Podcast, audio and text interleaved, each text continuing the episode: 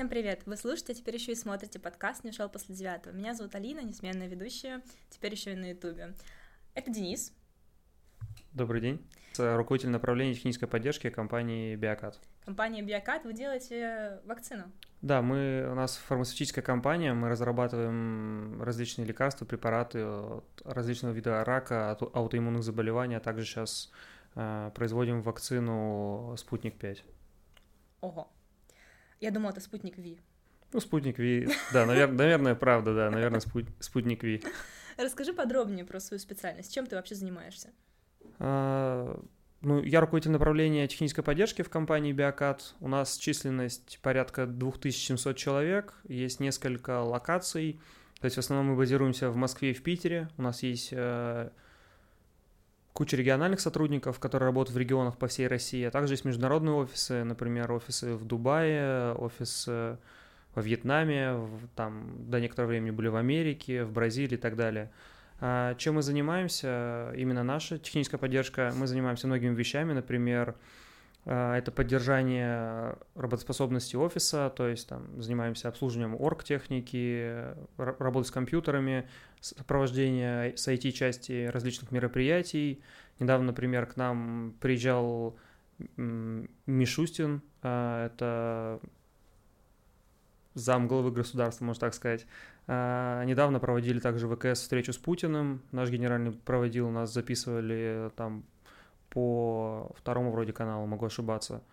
Вот. А, также мы занимаемся различными своими проектами, типа IT-поинтов, э, там новый продукт, а, который мы сейчас разрабатываем. Также занимаемся переговорными комнатами, обслуживаем ВКС, занимаемся различными там виртуальными машинами, с программным обеспечением, удаленными подключениями и так далее. То есть, ну, делаем все, чтобы, во-первых, э, все функционировало, все, что касается IT-части, а второе, пытаемся развивать, улучшать процессы и прочее.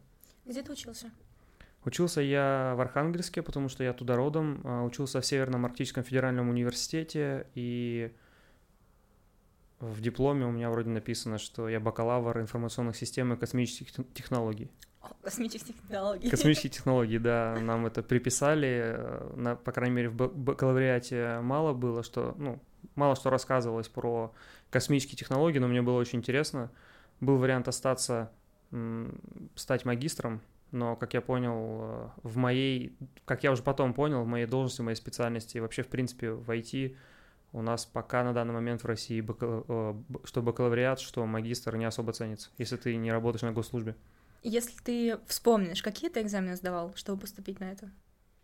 Я сдавал физику, сдавал математику и русский язык. Угу.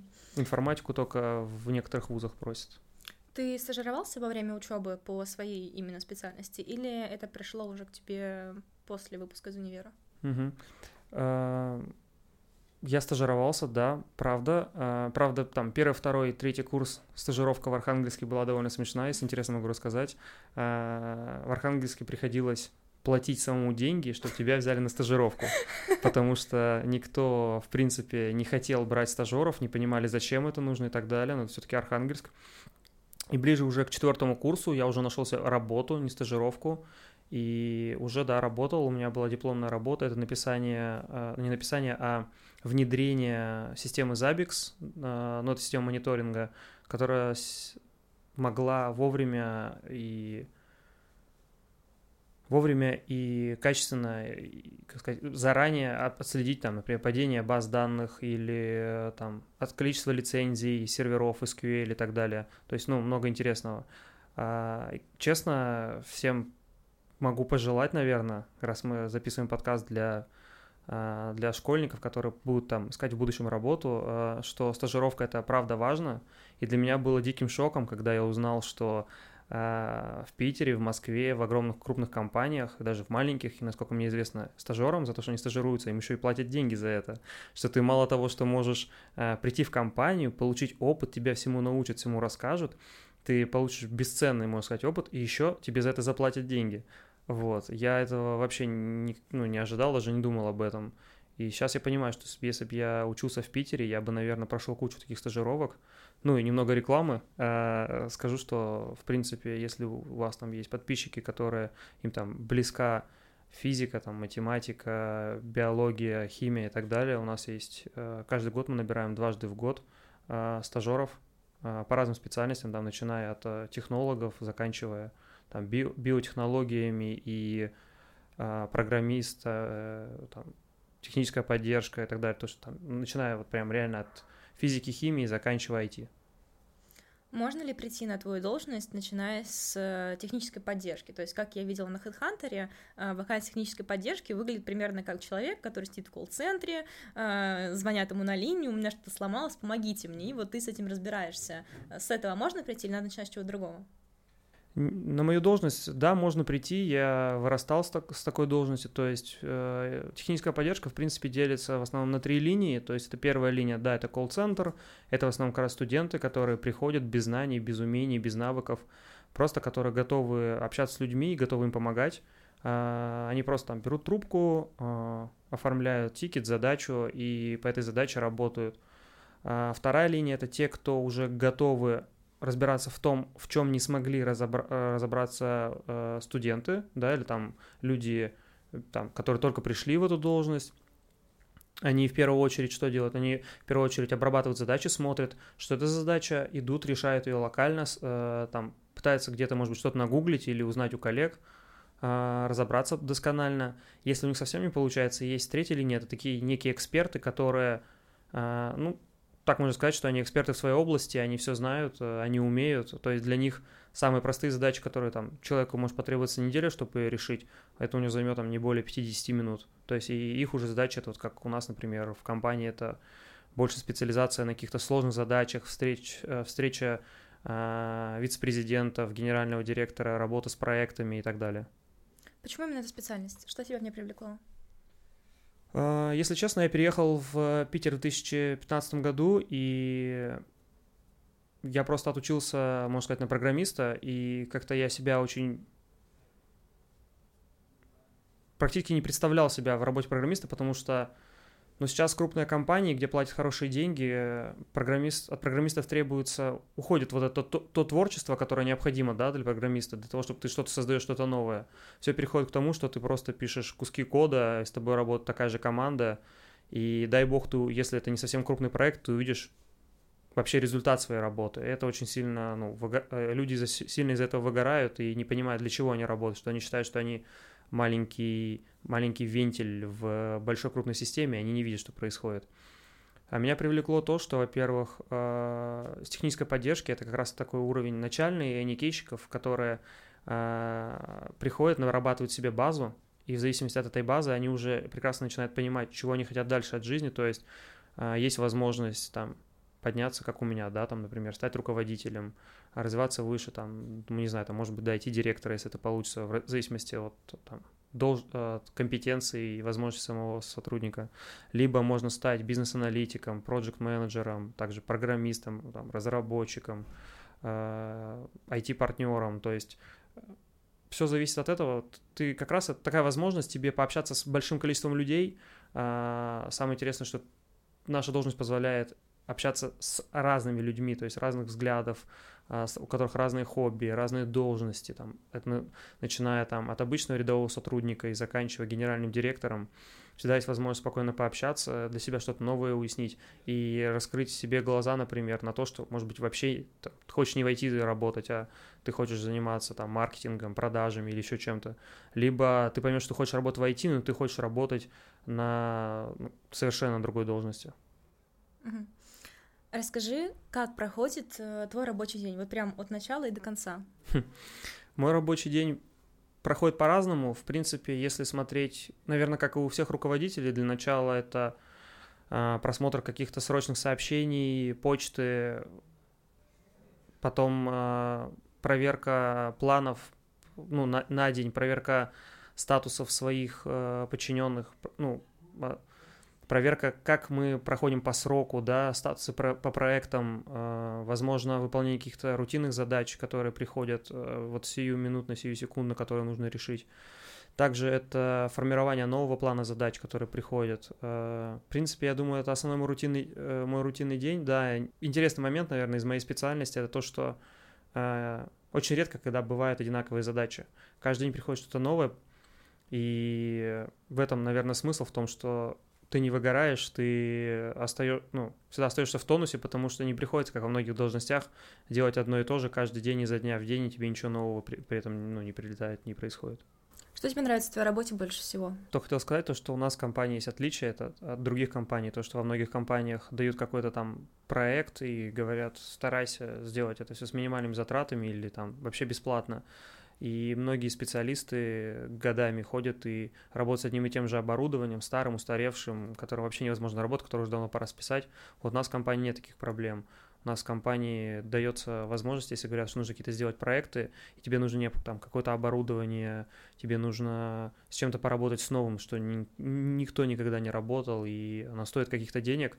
И, естественно, это в рамках разумного, но ты можешь закупить там те же камеры, микрофоны, да, которые там, например, здесь стоят, их протестировать, с ними поработать, выбрать лучшее, и потом это запустить в продакшн, чтобы люди могли пользоваться. И... То есть ты получаешь навыки, ты получаешь скилл, когда другие, например, специалисты могут об этом только мечтать, только думать о том, или там они только теоретики, потому что они это в интернете видели, там каких-то блогеров или еще кого-то, а ты сам это держал в руках, ты сам с этим работал, ты прекрасно знаешь, что это такое, что это за э, игрушки, как с ними обращаться, и это очень сильно развивает, это дает такие навыки, навыки, скиллы и практику, которую ни в одной организации, наверное, могут не дать тебе. Какой факт в твоей работе тебя раздражает больше всего? Что-то, может быть, что не нравится выполнять в течение рабочего дня? Или то, что сложно делать? Нет того, что сложно делать. Мне, наоборот, это нравится больше всего. Это, наоборот, подогревает какой-то интерес, э, что это хочется делать, потому что я знаю, что если чем сложнее задачки я решаю, тем лучше я становлюсь как специалист, как, э, в принципе, как человек. А, чем сложнее задача, тем ну, больше интерес. Вот. А что мне не нравится? Ну, не нравится, наверное, как и во всех компаниях, как и везде, это когда обесценивают твой труд, когда, а, например, кто-то, может быть, свысока с тобой говорит, хотя, ну, как бы, в принципе, не должен.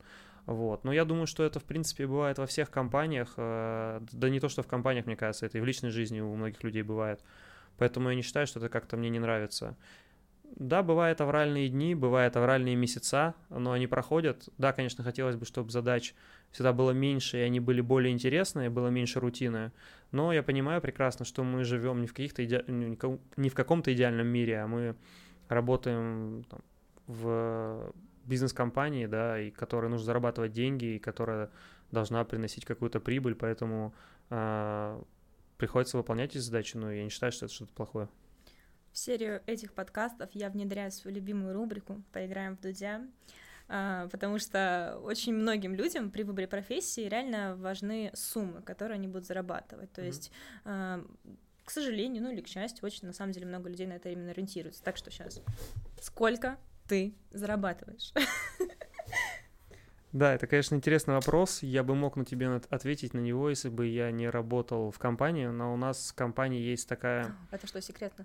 Да, у нас есть э, некоторые ограничения, что ты не должен говорить, сколько ты зарабатываешь, тем более публично, а, и при этом ты не должен знать, сколько зарабатывают коллеги. Uh-huh. Это одно, основное из правил. Могу сказать, что у нас в компании люди зарабатывают достаточное количество денег, и у нас э, зарплаты достаточно выше рынка по IT. То есть э, Хорошо, а давай, чтобы примерно понимать, мы возьмем не твою компанию, а вообще э, в целом специалисты твоего рода, вот в рандомных компаниях, у них варьируются зарплаты условно от, э, я знаю, что это не так, но просто чтобы примерно понимать границы, от 10 до 20 тысяч, от 20 до 40, от 40 до 60, 60 и выше. Вот в каком, э, вот люди, в принципе, которые работают на... У меня как специалиста или лично моя? Как специалист. Угу.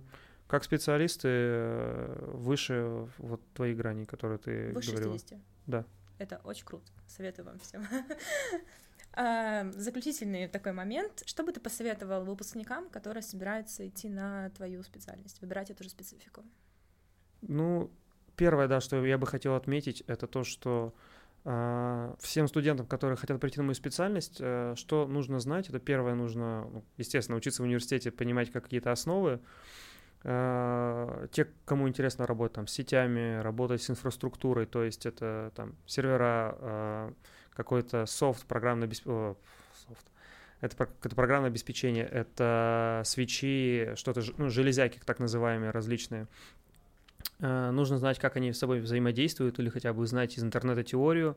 Также я бы сказал, что нужно желать или там хотеть общаться с сотрудниками, с людьми, потому что я знаю, что очень много IT а, вообще, в принципе, не переносят людей, не хотят с ними общаться и желают максимально, вот я хочу там пообщаться с железом или еще чем, но только не с людьми.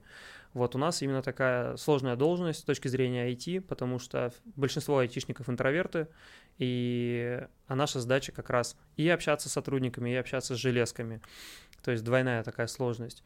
И что бы я посоветовал студентам, которые хотят прийти на нашу должность, и вообще, в принципе, в IT, я бы всегда рекомендовал э, выбирать, наверное, то, к чему больше лежит, лежит душа, потому что очень многие люди бегут именно за деньгами, их больше ничего не интересует, и они работают на работе каждый день через себя, превозмогая, стараясь э, быстрее, ну там, как можно быстрее досидеть этот рабочий день, чтобы быстрее уйти с работы, и так они живут всю жизнь. Мне кажется, это очень уныло, это очень плохо, и это, этого не стоит. Не стоит эти, эти денег, своих нервов, то, то, чтобы проработать всю жизнь э, на нелюбимой работе, чтобы получить деньги, которые ты не хотел получать. Я, ну, я заметил в последние годы, что на, намного лучше заниматься тем, что тебе нравится, что тебе хочется, то, к чему лежит сердце, и даже несмотря на то, что а, условно, например, там кто-то получает на другой должности больше тебя в два раза. Если ты реально крутой специалист, если ты реально хочешь и можешь и развиваешься, и тебе это интересно, ты реально не проработаешь ни один день в своей жизни, для тебя это будет как хобби, и ты станешь настолько крутым экспертом, крутым специалистом, что ты э, найдется место, где ты сможешь зарабатывать в разы больше даже, чем вот у тебя там по рынку, по твоей должности, по твоим окладам, по э, там, вообще по твоему грейду. То есть э, я считаю, что нужно идти за тем, куда лежит сердце, а для того, чтобы понять, куда лежит э, э, твой путь, нужно практиковаться, а для того, чтобы практиковаться, я рекомендую всем проходить э, стажировки, для того, чтобы люди понимали, а что такое быть программистом, что такое быть техническим там, писателем, что такое работать в технической поддержке или там быть бизнес-аналитиком. Вот, потому что иначе можно просто там, после университета, университета в 24 года, там, в 23 понять, что ты ничего не понимаешь в своей должности, в своей специальности, ты не знаешь, куда идти, а стажером, наверное, уже куда-то идти ну, страшно, нужно искать какую-то нормальную работу. Ну, это муки, наверное, большинства людей. Я думаю, я тоже с такими муками сталкивался, как только закончил университет. Я такой, типа, блин, я нигде особо не стажировался, я только один год работал, нужно срочно что-то искать. А куда идти, а, а чем занимается бизнес-аналитик, а проект менеджер а в чем у них отличие, а в интернете почитай этого хватит или нет, а как прийти на собеседование с нулевой, ну, с, с нулевым опытом работы и так далее. Да, отличный совет. Я тоже желаю вам всем идти туда, куда лежит душа, выбирать э, то, что вам искренне нравится, потому что в дальнейшем вы будете жалеть о том, что выбрали не то. Пока. Пока.